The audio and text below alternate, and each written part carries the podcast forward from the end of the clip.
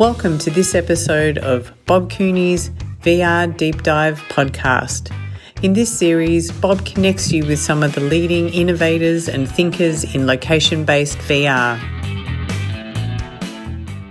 Hey there. So, Bob Cooney back again for another deep dive. This is our fourth in an ongoing series of deep dive webinars with some of the who I think are the most interesting people that I want to spend my time talking to in the VR, AR, location based entertainment industry.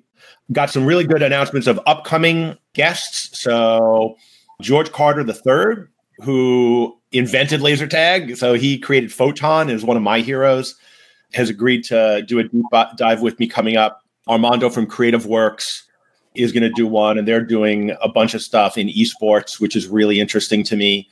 So we're going to talk about his experience with VR and laser tag and esports and how it might all kind of converge in the future. Leif from Hologate is going to come on, which might wind up being a little bit of a rebuttal to this one. So that'll be interesting because the minority media guys are, as I like to say, inspired by the Hologate product, though I, I, think they'll tell you they were working on this long before Hologate had it, its success. And yeah, and there's a whole bunch of others. So we've got a lineup of 12 people has already agreed, and I think we're going to be keep rolling. And so, oh, one more thing disclosure, disclaimer. I work with some of the companies that have been guests on the webinar. Some of them I've worked in the past, some of them I work with presently, some of them I might work with in the future. I'm really careful about conflict of interest, and I'm a big believer in transparency and honesty and integrity. And so I do want to say that, and it's inevitable because I work with some of the leading companies in the VR space, and and so it's going to happen. I do work with minority media on some of their marketing and go-to-market strategy. I've worked with Hologate. I've worked with Zero Latency. I work with Holodeck. I don't work with Zero Latency and, and Hologate anymore, but I have in the past. So like it's inevitable that those things are going to cross. And I just want you to know that I'm not trying to hide that. I'm not trying to brag about it. It just is what it is. And if you have questions or concerns about whether I'm being fair and honest, please drop me a message and we can have that conversation. So, anyway, enough about me. Michael Zaidan, Sylvain Crotou. Crotou, close enough. From Montreal, from Minority Media. Thanks for joining. No problem. We were just noticing while we were waiting that we're really representing Canada in our plaid outfits. And it's minus 13 Celsius, uh, minus 13 Fahrenheit. Fahrenheit outside. So we're. Where's the toque and the back bacon? Yeah, we're glad to be with the people from Texas and San Francisco today. Bob and Doug McKenzie, welcome. hey, everybody. So um, keep the chat going, by the way. The chat is open. Everybody can see everybody else's chat. So we'll try to respond to them as much as we can in real time. And at the end, we'll flip through and see if we missed anything. So, all right. So, first of all, Minority Media out of Montreal. I met these guys at the Greenlight VR conference in San Francisco. Was it two years ago? Yeah, something like that. Yeah. Yeah, I think that was the the first time you crossed our path. Yeah. yeah, and they had this basically a pitch deck. The game was in development, and they had a bunch of screenshots, and we're talking about this kind of VR multiplayer social game, and and I was really interesting. So it's been really fascinating to watch it actually come to life and be a thing. So congratulations, first of all, on getting a product actually done and into the market and sold and starting to generate revenue because there's a lot of companies that are in the VR space that actually don't get to that spot. So congratulations. Well, thanks very much. And, you know, like a big part of it, just to give credit where credit is due, is, uh, you know, you coming on board and helping us with our go to market strategy. I know it's, it's true. It's true. You know, where we started and where we've come in the last year has been amazing. I mean, we sat down at the end of last year and, and looked, and it literally was that. Like, uh, and the first time I met you was last year at Amusement Expo, where all I had was a CG image. and, uh, you know, we're going to be at Amusement Expo this year with like a full rig loaded up with games. And so it's been a crazy, interesting year. And it's been a very interesting new market to get into because we come from a, a game developer background, which is like a much, much different than the yeah. location based world, you know? And we're going to talk about some of the challenges and the advantages of that here in a minute. So, look, I want to start. There's a video, trailer video. I just want to start with that for people who aren't familiar with the product and the solution. I thought we could just start by showing a quick video. Um, so, let's see how this works.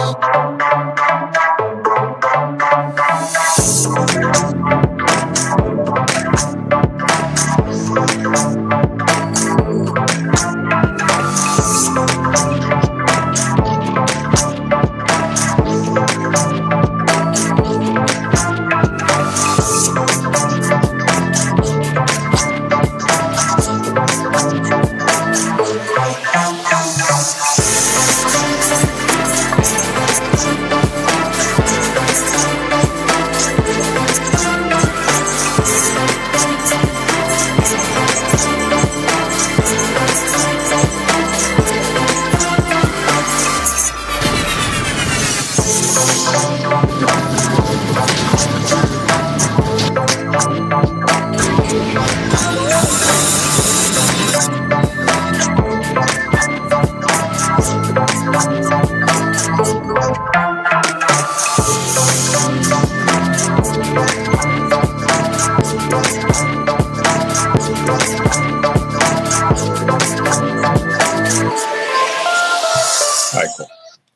So there's a bunch of stuff in that video that I want to get to and I want to ask you about. I want to talk about.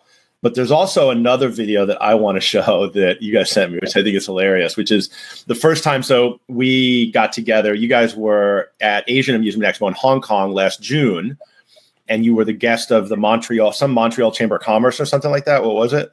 Yeah, it was uh, the Quebec Vitrine. So we kind of piggybacked on uh, into their booth. Yeah, we kind of Yeah. we kind They of had like this little one player demo that I know, Michael, you were going crazy trying to get running and running it off a laptop and a Yeah. Vive. And but um, I actually got to play. It was the first time I'd actually gotten to play the game.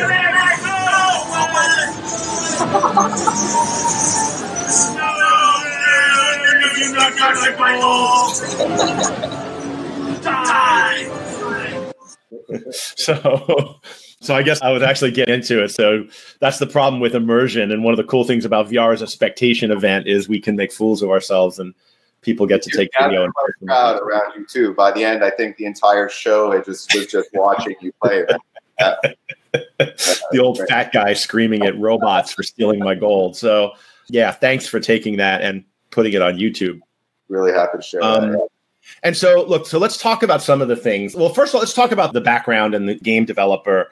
Talk about the team a little bit because you guys came from consumer games, right? And there's a lot of consumer game companies now that are moving into VR or have moved into VR, and then they were like, "Ah, fuck, VR's not happening. Let's move into location-based VR." And so, talk about some of the the advantages and the challenges that you've kind of seen in making that transition. Well, I mean, the advantages I think are clear, and I hope we wear them on our sleeve. You know, all of our uh, developers come from AAA game backgrounds. They're all guys that have worked on Batman: Arkham Knights and Splinter Cell and Grand Theft Auto, and they just uh, these really, really big IPs. So they really know a lot about game design. So that's been the obvious benefit in creating, you know, like a small, tight game with, you know, as much replayability as possible. That's, you know, with a high fun factor. Like we're making games, not VR experiences. The challenge that, you know, back in the day, you just sort of hit a button and the game's out. and you, you know, manage people online and have a community manager. And, uh, you know, we've had to redevelop, we've had to develop a hardware team We've had to figure out how, you know, what cost of goods is, you know, like how that all works, how shipping containers work. You know, we've made we've made a lot of mistakes along the way, and uh, you know, each time we mess up, we learn and we optimize. It's a different beast, you know. So we we had half of the learning, and we really had to ramp up the second half, and you know, get somebody for to, to head up operations who really knew a lot about that. You know, we, we got a guy who's just in charge of uh, you know deployment and shipping and operations now. Uh, we, we, you know, we don't have a community manager. We have a support guy who's who's managing uh, a team that's managing uh, support across you know five, ten time zones with all these different apps, and you know, so it's a different, it's a different creature. Yeah. So let's talk about the game design thing. So I have been vocal and critical around a lack of real game design from a game design perspective, like using the word game design in its technical term, which I don't know that a lot of people understand what it even is. And I think that a lot of people ask about, we're going to get into some of the locations in a little bit. A lot of people don't understand. They think that like you could just tell a story or you can just build a really good environment. And we're seeing a lot of wave shooters, for example, that like really repetitive and the and what I call the core, I refer to the core loop a lot, like they're lacking in games. So let me ask you a couple of questions. How big's your team and how long did it take you to develop the Chaos Jump game? Okay, the team is around 25 people, and we spent around 10 months developing Chaos Jump. So it was a pretty big effort. And coming from you know the background that we came from, we also had the sort of added benefit of getting into it with a lot of VR accumulated VR knowledge. Like our studio started developing for VR when Luckey's Kickstarter campaign came out, like before Oculus was bought by Facebook. We were one of the early developers. Well, from that though, you you build a game, and the game ta- took 25 people 10 months. And that's the thing is like when I think about the arcade industry, and I've been in that industry for a long time, you know, these studios would come out with one game every couple of years, like Sega, Namco, Taito, Konami. You know, they put a lot of effort into building an arcade game that had a lot of replayability. And so, you know, I think that there's two school of thoughts that I'm seeing right now. And, and I know Mario Khan's watching and he's in one of these camps, you know, I've spoken, is that you know, in order to drive replay, you have to have a lot of games. And I think my belief is the reason for that is because the games aren't actually very good. And so what happens is we have companies that are pooping out games at a rapid rate that really are environments with VR play in them. They are not real games the way I would describe a game with strategy and core loop and game mechanics built into it, something that like something like Raw Thrills and Eugene Jarvis would create. Mm-hmm. Um, and so, what you have to do is you have to have lots of different games because no one game is good enough for people to want to play again. And so, I feel like what you guys are doing is a very different approach that A is really controversial, and B, which is one of your challenges, I'm assuming, is not necessarily fitting the conventional wisdom of the location based VR business right now, where everybody seems to want a library. So, talk to me about that. Well, I'll start with talking about Chaos Jump, you know, because the game was in development for a while and we really thought about, you know, what does it mean to make a game that is going to have a, a very wide appeal? So it's a game that, that a dad would play with their kid. It was exciting enough, but not, you know, blood and gore. So you don't mind your kid playing it because replayability is very important to operators and to game makers. So there's two sort of elements that we tried to integrate to increase replayability with the Chaos Jump unit. So first of all, it's a competitive game and a co-op game at the same time, which is super cool, right? Each level, you you come in, you know, you've got robots attacking you, you're fighting, and you're collecting gold and you're collecting points, and every level somebody wins. So there's a winner, and then second place, third place, and fourth place. And the winner, a cool crown floats up above their head. You can see the other players. And I've got a video of that, so I'm going to try to put that video up while you're talking. Like the people in the game, and there's a winner wearing a crown. And...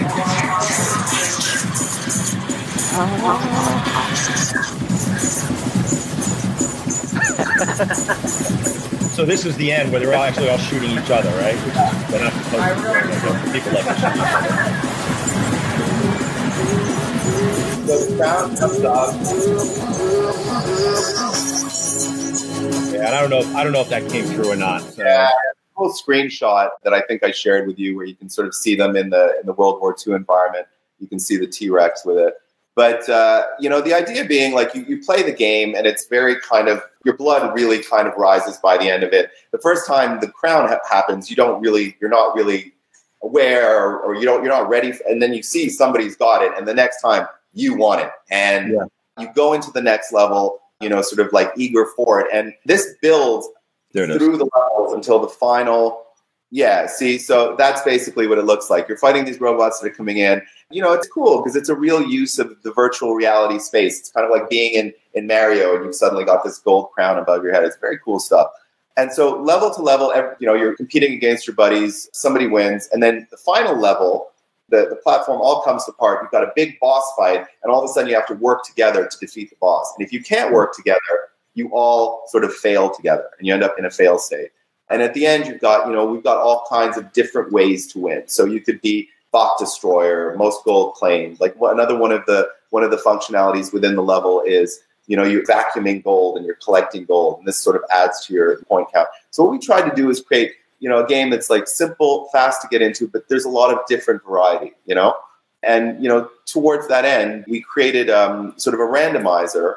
So each time you go into a level, there's four different universes that might be in that level. So there's 400 and some odd different possible combinations that you can get playing. So the experience is never exactly the same. So I mean, we went in knowing that we were, you know, we were going to come out with one game and then we were going to fill the library. So we really tried to make this game as compelling as possible, you know, for repeat play. Yeah. And one of the things that I know you've done, which I think was really interesting, was creating this randomizer, right? So, and I want to I want to share some of the level design that you've done because I think I actually I'm a fan of some of the stuff that you guys have done because I think it's really really different and compelling and and a unique approach. Again, not necessarily what everybody is doing, and so maybe a little risky from a business standpoint, but um, I love companies cool, that are yeah. cool. It's very cool stuff. You know, so that's the other. You go into the game, and a lot of like VR games, you kind of land and you're in your one thing, and you've got stuff coming at you, and you're shooting it, and then it's over. This one, you're transported from level to level, from universe to universe. Like that's a great level. You're in the middle of a ship that's being ripped apart by a kraken. There's all this gold around you that you've got to gather up before the level ends you know, uh, this one you're in a floating kind of mysterious Harry Potter library. I mean, we're in VR, we're in fantasy. Like, why not take people places they've never been?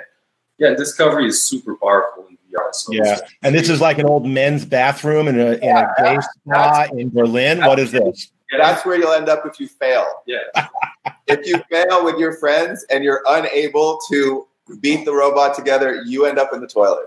Not only do you end up in the toilet, your gun shoots garbage. If you end up the win state and you're in the gold room and you've won all the treasure, your gun shoots confetti and you see the players loving it. If not, your gun shoots trash, banana peels, old shoes. We didn't put poo in. We had to talk about it. The shit gun. And so, like, this looks like some back alley in in Yeah. Chinatown somewhere.